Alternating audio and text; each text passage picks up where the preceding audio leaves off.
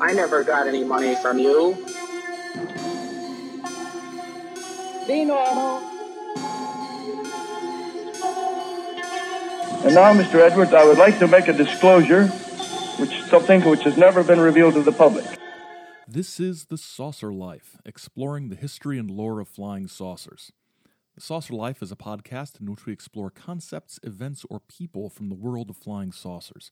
No preconceptions, not too much snark, no belief, no debunking. This is Encounter 49, the 70s zine scene.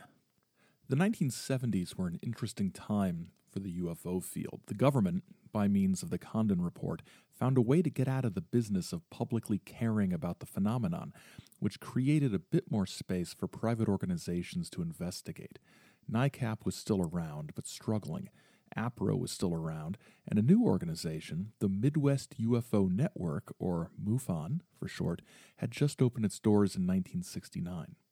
This is also an era where new, interesting, glossy newsstand magazines began to appear, and, as we saw last time, a number of documentaries of varying quality emerged as well. So here are some articles I found interesting for a variety of reasons from this decade. Note, I'm avoiding articles on some of the big stories that we haven't covered yet but will in the future. We're going to start not with a magazine or newsletter, but a press release. APRO, the Aerial Phenomenon Research Organization of Tucson, Arizona, which was headed by Jim and Coral Lorenzen, released a statement on supposed UFO fragments from Ubatuba, Brazil. In 1957, fragments from an exploded unidentified flying object, or UFO, were recovered by observers on a beach near Ubatuba, Brazil. Some of the fragments were obtained by APRO and were subjected to various chemical analyses in the course of the following 12 years in the laboratories of the Brazilian Ministry of Agriculture, the U.S. Atomic Energy Commission, the Dow Metal Products Company, and the University of Colorado UFO Project. The material was found to be magnesium of an unusually high purity. So, what was the big deal about some magnesium from 1957? In 1969, APRO proceeded with a structural analysis of the material, and two consultants in metallurgy undertook the study. Modern materials science is based on the premise that the properties of a material depend solely on its structure. Chemical composition is important only to the extent it affects structure. The Ubatuba magnesium fragments were found to be directionally solidified castings. Directional solidification is currently being actively investigated in many countries. However, directional solidification was not being studied in 1957 when the fragments were retrieved. This may be interpreted as meaning that the fragments belong to a vehicle from a more advanced civilization. The Ubatuba magnesium is the only physical evidence known to exist which indicates an extraterrestrial origin for some UFOs. Up to the present, APRO has approximately 20,000 reports of UFO observations received from over 50 countries during the past 19 years. Correlations of these reports have indicated some patterns of intelligence behind UFO performance and behavior. A project is currently underway to computerize all the existing reports, thus enabling more expedient acquisition of the various kinds of data and allowing for more comprehensive correlations. I'm not entirely certain that a form of casting used in the 60s but not the 50s is indicative of extraterrestrial piloting of flying saucers. But one of the great things about this press release is that it serves as a reminder that vague and slightly inconclusive lab results about possible saucer debris is a perennial favorite in the UFO literature. Remember that whenever you hear a story about some alloy or something that's being tested, and take comfort in the fact that if you miss whatever materials testing story is currently going around, you can jump on the merry-go-round whenever the next sliver of whatever gets found. Also cool is that this is printed on APRO Stationery, which lists all their consultants down one side. It's interesting to see what names jumped out at me. Leo Sprinkle, their psychology consultant, will be a figure in abduction research later in the 1970s and 80s. And Dr. Robert S. Ellwood, their religion consultant, is a very well regarded religious studies scholar who's written extensively about topics such as mysticism and theosophy. His work on alternative spiritualities in New Zealand included an extensive discussion of George Adamski's impact on UFO belief there. Contrary to what you may perceive, religious studies folks being interested in the UFO phenomenon is not a new thing. New magazines emerged during this decade, and, and one of them was the somewhat confusingly named Caveat Emptor, or Let the Buyer Beware, edited by Eugene and Geneva Steinberg. In the first issue, from fall 1971, Eugene sets out what Caveat Emptor is for. The purpose of Caveat Emptor is to explore all avenues of the unknown. By that, we do not necessarily limit our coverage to flying saucers, extrasensory perception, and similar borderline fields. We are concerned with any aspect of life that demands further understanding. Politics and religion are within the scope of this magazine, and we also hope to present intelligent satire in forthcoming issues. So basically, Caveat Emptor is a magazine for whatever the editors want it to be, which is pretty convenient. It ran for several years, and Eugene is pretty cagey about his views on the entire phenomenon. He also engages in a lot of name dropping, talking about hanging out with Jim Moseley in the 1960s and the like. The introductory editorial meanders into discussions of organic food and government surveillance observations. It's weird without being interesting, if that makes sense. There are, however, some deeply interesting articles in this first issue. Alan Greenfield, later to write Secret Rituals of the Men in Black and Secret Cipher of the UFOnauts, pens a new perspective, the alternative reality theory explained. Greenfield states the problem that he's attempting to solve in this way. If one surveys the whole of human history with a sharp and somewhat jaded eye, one might notice some disturbing historic events which do not seem to fit in with the orthodox explanations that we are accustomed to hearing. For example, we are perhaps all somewhat familiar with the stories of fairies, leprechauns, and so forth. One thing that is bothersome is the ubiquity of such stories which span the whole of recorded history. If we were to zero in on this particular mythology, we might find an amazing link up with other strange phenomena. This in itself is interesting. Yet the puzzle only begins here, for elves, or whatever you care to call them, are only one of many historical anomalies. Other examples are the records of strange animals, mysterious disappearances, and objects in the sky. Most or all of these can fit into a single web of phenomenon. The problem then is this what do these variables indicate? Are they manifestations of a psychological phenomenon, as per Carl Jung, or are they real in some objective sense? In either case, what are the implications? It's always good to get some folklore overlap with the paranormal and UFO th- fields. Another thing that's not as new as you might think. At the time, Jacques Vallée's Passport to Magonia, discussing similar ideas, was barely a year old, so these ideas were sort of floating around. So the alternate reality explanation, Greenfield says, goes something like this.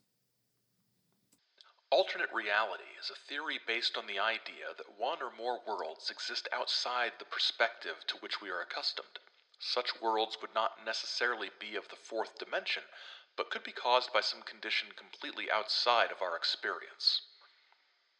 The inhabitants of one or more of these worlds may be in communication with our own world, and may in fact have been so for as long as our own universe has existed. The reasons for this theory would be fairly obvious. It explains much or all of the historical anomalies without a great amount of point stretching. In light of this theory, one could explain such things as visions, flying saucers, disappearances. The possibilities are tremendous.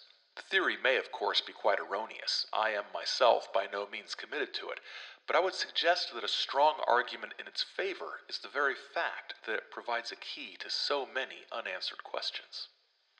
So it's solidly in the borderland science, ultradimensional superspectrum end of the spectrum. The reference list for the article is fun, with The Hobbit, books on werewolves and Greek mythology, uh, sitting there alongside Gray Barker's They Knew Too Much About Flying Saucers. And now, for my favorite part of this magazine, this first issue of Caveat Emptor. It's called The Death Throes of Ufology by a Lieutenant Philip Sestling, U.S. Army Reserve. Is it about the aftermath of the Condon Committee report, the end of Project Blue Book? The first paragraph made me think it might be along those lines. As we enter the decade of the 70s, the science of ufology, if there ever was such a thing, seems about to breathe its last. Whoever the saucers and their alleged occupants are, they appear to have abandoned us. It wasn't too long ago that UFOs moved legislators, generals, scientists, and even congressional committees. Of late, most of these notables, whose attention was attracted only briefly to the phenomenon, have returned to more meaningful pursuits. The field has been left in the not too competent hands of crackpots, money grubbers, and teenage study groups. No, it's better than that. The decline of ufology may be summed up by looking at two UFO conventions. The first is the annual Giant Rock Convention.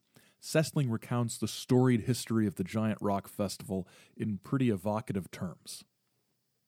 The Giant Rock Spacecraft Convention on the California desert is an annual conclave of the faithful which has been held regularly since 1953. Back in the 50s, newspaper publicity and high public interest in the UFOs combined to attract several thousand people to such weekend conventions.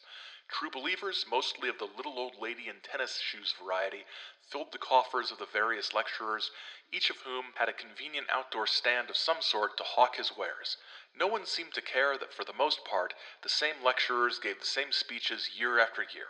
The lecturers made a good living, the faithful got their annual dose of truth, and everyone was happy. So, what were things like by the 1970s? Not so, however, in the year 1970. By then, the ranks of the leaders were thinned considerably by deaths, despair, alleged disappearances, and depleted finances. The surging crowds of yesteryear were largely missing, replaced by bands of hippies and motorcycle toughs who smoked marijuana openly in the hills overlooking the rock and yelled obscenities down at the hardcore. Drunkenness, drugs, and violence were the order of the day. Even George Van Tassel, the genial host of The Rock, could not dispute or ignore the fact that both the quantity and quality of the crowd had changed radically over the years. While professing to be in tune with the changing times, he nevertheless admitted that the 1971 convention, if it takes place at all, will probably be held indoors, where the audience can be properly screened. This sounds incredible. Drunkenness, drugs, and violence were the order of the day sounds so much more interesting than most UFO conventions I've been to. Sessling continues with some personal complaints and character assassination about the presenters and attendees. Among the scenes witnessed, Stan Friedman, a physicist from the University of Pennsylvania, hawking his material at one of the outdoor booths just like one of the huckster contactees might do. Friedman has apparently lectured with some success at colleges and other institutions around the country, yet he seemed to find no difficulty in sinking to the level of the environment rather than making a meaningful attempt to raise the environment to a more scientific level. His speech at the Rock could hardly be called crackpot. Instead, it was insipid and dull, and seemed to stir up a vast wave of apathy among the small crowd who were half pretending to listen. Another memorable scene saucer author Gray Barker arriving apparently hungover and bleary eyed at 4 p.m. to set up his booth after all but one of the day's speakers had already finished. Barker, who has been a con- consistent exploiter of saucer fans for almost two decades, was accompanied by James W. Moseley and other followers. Moseley, to be sure, has not bilked the public as methodically as Barker over the years. However, he is to be remembered for having sponsored in New York City in 1967 the most blatantly commercial UFO convention ever undertaken. This time, the pair was sorely disappointed, as their books failed to move, except sadly back into the cartons in which they arrived. Stan Friedman as a young saucer huckster on the make. Gray Barker and Jim Moseley being exposed as exploiters. Exploiters, I say, sir, of the UFO community. Is there no decency that ever existed in this field? I'm getting the feeling that once upon a time, some of these saucer people might not have been on the up and up. UFO might just as well stand for unprecedented financial opportunity. See, I told you I would make use of that. The second convention that destroyed young Lieutenant Sessling's faith in ufology was an APRO sponsored gathering in Baltimore. And so let us pass from this mockery of science and reason to a somewhat less sordid scene. This particular event took place in Baltimore, Maryland in January of this year. Here, though the audience was only slightly more stable than at the Rock, there was a genuine and successful effort to limit the list of speakers to reasonably qualified, educated people. In other words, not a single lecturer from the Rock, with the possible exception of Mr. Friedman, would have been allowed to speak here had he been present. That sounds like it was a boring convention full of science stuff. Not a hint of drunkenness, drugs, or violence either. Or was there? Something interesting happened after the keynote. Here's Sestling describing the whole tawdry scene.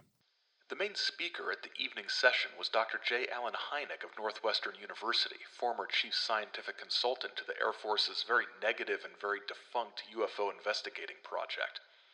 In spite of persistent troubles with the slide machine, Dr. Hynek managed to give it an interesting talk concerning the various categories of UFO sightings in recent years. He also recounted several well documented sightings that were new to the audience. Persistent troubles with the slide machine sounds like it should be a euphemism for some kind of embarrassing catastrophe. So, anyway, after the speech, drama of the kind unseen beyond the confines of a junior high dance would occur. As this was the final speech of the evening, it would be nice to be able to say that the convention ended on this high note. Sadly, such was not the case. Mrs. Lorenzen had been approached earlier in the day by a lady from Massachusetts named Stella Lansing, who had brought with her a group of ludicrous UFO movies taken near her home over a period of time. Some of these films had already been shown to a New York area UFO group, drawing impolite chuckles from even the easily satisfied audience who frequented the group's meetings. Oblivious to the film's past history, Mrs. Lorenzen made the gross error of having a late evening private showing for APRO members only. It's APRO, After Dark. That's right. Join Jim Lorenzen, Coral Lorenzen, and all the swingin' saucer folks from 1970s live in Baltimore at night. Oh, yeah. I'm sorry about that. Back to the thing. Since the film was to be shown in the same hall where Hynek and earlier speakers had held forth, the room had to be cleared of all non APRO members before the showing could begin. As if this were not awkward enough, the film made such a poor impression on the remaining audience that many of them obviously wished they had left voluntarily when the outsiders were ejected.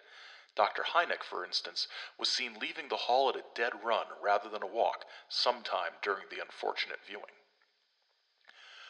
Word of the secret APRO meeting had reached Gray Barker and some of his nefarious associates, who were deeply resentful at having been excluded. Barker, having spent quite a bit of the evening in the hotel bar, made a loud scene in the hall outside the meeting room when he tried to physically force himself inside. Coral Lorenzen voluntarily sank to the depths of the occasion by engaging in a loud tug of war with Barker at the door.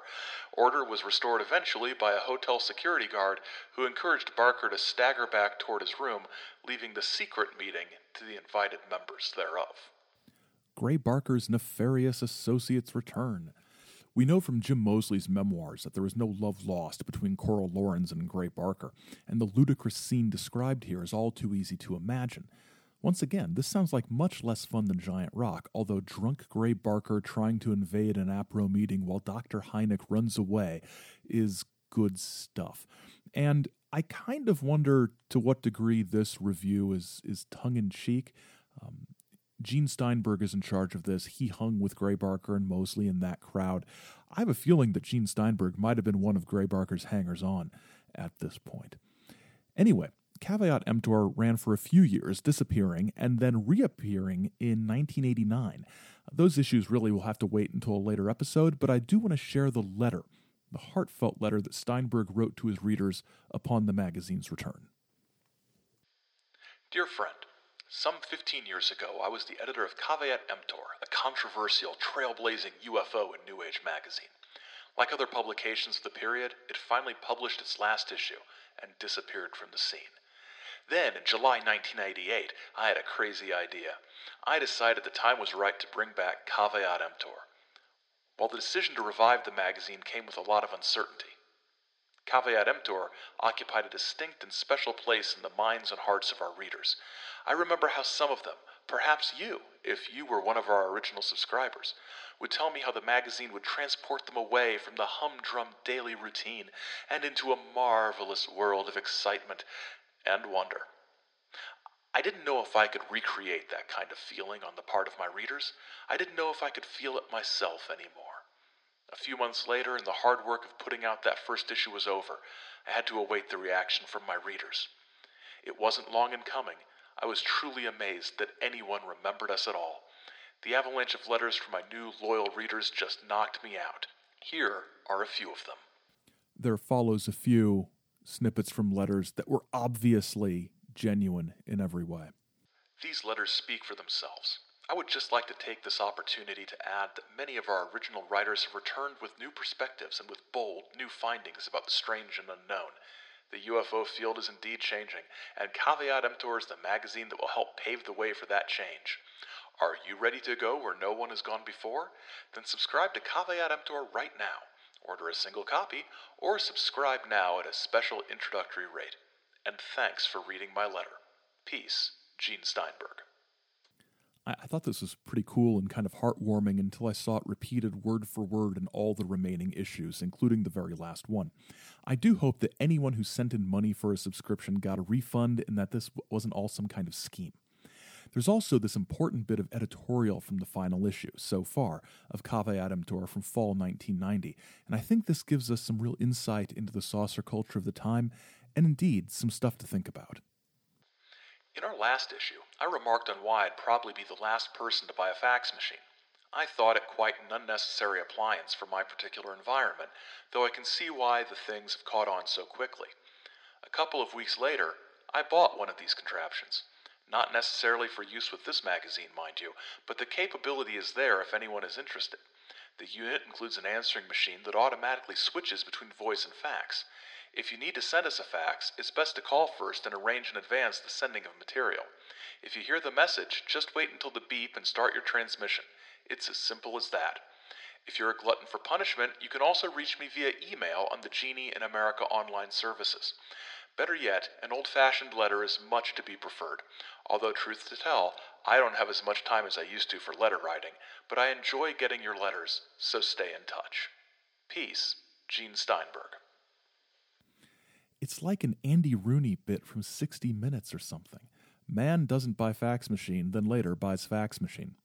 Wonder if Gene Steinberg ever got on board with email. I guess we'll never know. Finally, not finally, next, rather, there's Anomaly, an irregular newsletter published by John Keel. A lot of what we see in Anomaly could be rough drafts of ideas and stories that Keel would later find room for in his books. There's also usually a good crossover between the paranormal and other topics, such as folklore and psychology. Here's one example Sex and the Single Saucerer from Winter 1971 we have been quietly studying sexual effects of UFO contact since 1966 and have a number of detailed unpublished reports in our files. The best known case of this sort, Brazil's Antonio Villas Boas, is only a minor example. In 1966 and 67, we uncovered a number of sexual encounter incidents in several states, concentrated around college campuses. Some cases were referred to local psychiatrists. Since 1967, we've approached a number of magazines about doing a documented article on these cases. Every editor rejected the suggestion, and of course, the ufologists themselves tend to ignore or suppress such reports. APRO received Dr. Fontes' detailed medical report of the Villas Boas case in the late 50s, but did not release it until 1966. Essentially, these sexual encounters follow the pattern of the well known incubus succubus phenomenon found in religious and psychic lore. The same patterns are prevalent in the fairy lore. We discussed this briefly in our various books, and Brad Steiger devoted a chapter of his book Haunted Lovers to other cases he had independently uncovered. Others, such as Dr. Berthold Schwarz, have studied cases in which the witness's genitalia were somehow affected after a UFO experience. Barney Hill developed a ring of warts around his sex organ. Other participants have come down with the symptoms of venereal disease. Usually, these symptoms persist for a day or two and then disappear. Obviously, sex and the sexual system play a mysterious role in these manifestations. We've been conducting our own studies into this aspect quietly, hoping to develop a rational hypothesis before bringing such a delicate matter into the open. At this point, our studies seem to confirm our general contention that hallucination and confabulation play vital parts in all contactee reports. Barney Hill's genital warts, only on the saucer life. In a similar vein, in summer 1972, a lengthy article called Medical Aspects of Non Events outlines some of the psychological and physical effects of encounters with the paranormal. Keel would reuse some of the section headings in this article in later books, including this one Games Non People Play. Traditionally, the contact experience begins with a visual hallucination which establishes the frame of reference. The victims see and converse with an angel. Seeing and talking to angels is a widespread phenomenon even today. A demon, a spaceman, or even a large animal of some sort. In a number of unpublished cases in our files, the witness first had a seemingly chance encounter with a man in a gray or black suit, or a woman in a long Indian style dress. These entities quickly establish that they know everything about their victim's history and can accurately predict his or her future. At first, they appear almost daily before the recipient, passing along valid information and advice and creating a solid friendship. If the UFO frame of reference is being used, the first encounter may be staged on an isolated road. Often the victim goes to the first encounter on sheer impulse. That is, they suddenly get an urge to get into their car and go for a pointless drive. But a skillful interview usually brings a number of seemingly unrelated facts to the surface. The victim may have had a series of minor experiences and symptoms long before the first contact. Another early warning sign of impending contact is the number calling phenomenon. Here, the victim begins to hear a monotone voice calling out meaningless numbers over the radio or television set. In some cases, the numbers are read to them over the telephone in a succession of mysterious phone calls. The victim is always alone when this happens. If another person should enter the room while numbers are being recited on the TV, for example, the voice will suddenly cease. So, the victim is prepared for contact subliminally. Perhaps this process even programs their mind in the same way that a computer is programmed. Keel concludes the article with some assertions about the UFO mystery and its eventual solution. As we have stated so often, in so many ways, the phenomena are much more complex than anything envisioned by the believers. We are dealing with forces which can alter reality itself and make us see anything, believe anything, and worst of all, do anything.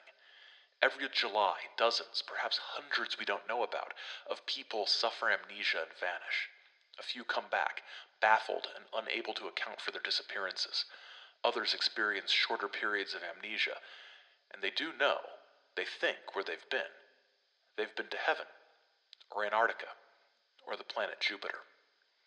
Each year, thousands of people throughout the world see angels, the devil, assorted monsters, even dinosaurs.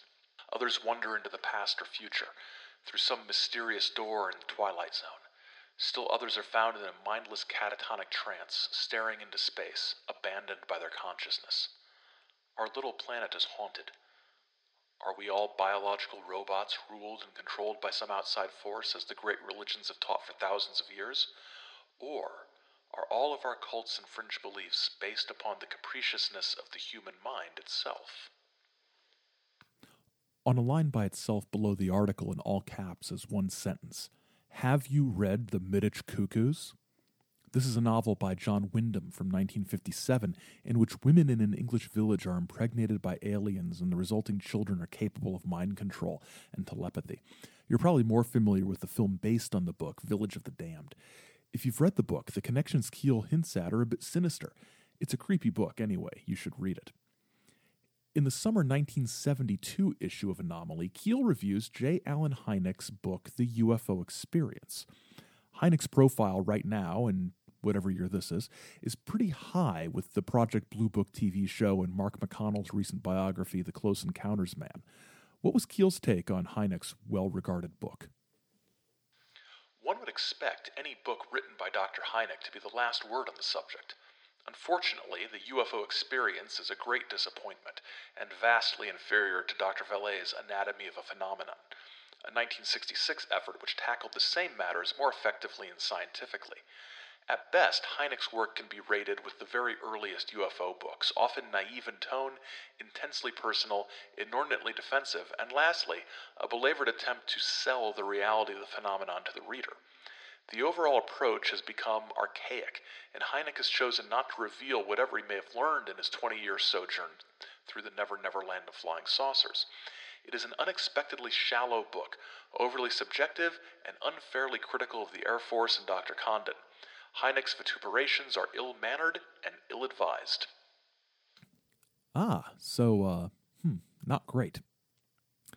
So, the last publication we're going to look at is a glossy newsstand magazine called Beyond Reality, and it featured writers occasionally like John Keel, ubiquitous paranormal journalist Brad Steiger, and others names you'd probably recognized. Beyond Reality tried to echo the popular notion of the times that all these phenomena might be connected, and I found one very promising article from the November 1976 issue called Ghosts, UFOs, Fortean. Is there a connection? Disappointingly, the article was mostly just old ghost stories that featured things that glowed, and the final sentences of the article attempt to answer the question posed by the title. Connection do the classic ghost tales have with the UFO mystery? At the present moment, it's impossible to tell. Thanks, Beyond Reality. You've cleared everything up. No, the best part of the magazine was the classified ads. Here's a sampling Books and catalogs The Human Cougar, an endangered species. Exciting adventures of today's working drifters and loners with the cougar strain ideal gift. Your bookstore, 895, or Prometheus Books, 923 Kensington Avenue, Buffalo, New York, 14215. I need to track down that book because I want to know if I am a human cougar, and I'd kind of like to be a working drifter. That sounds like uh, kind of a kind of a cool gig. It's kind of like being an Uber driver. Really, you're just sort of drifting around and and working, but you're sort of could pretty much live out of your car if you were an Uber driver, couldn't you? Um, Uber driver as working drifter, new scholarly article for somebody to work on. Prometheus Books, by the way, is the publishing arm of the Committee for Skeptical Inquiry, the old CSICOP people. So that's an interesting, uh, interesting book for them to be selling. Uh, the next one is uh, is pretty interesting as well. Women command sex through astrology Banned Book Teaches. Rush, $3. Lantern House, Box 177C, Novi, Michigan, 48050. Perhaps not coincidentally, that ad is followed by this one. Prophylactic contraceptives, three samples, $1. Losurub, 5430 Kamerling, Chicago, Illinois, 60651. Finally, are you lonely? Does astrology not even offer you a way out of your isolation? Can you not command sex adequately? This might be for you. A friend beyond earthly desires appears by command only. Any subject, fast, accurate answers, guaranteed scientific proof, complete kit $10.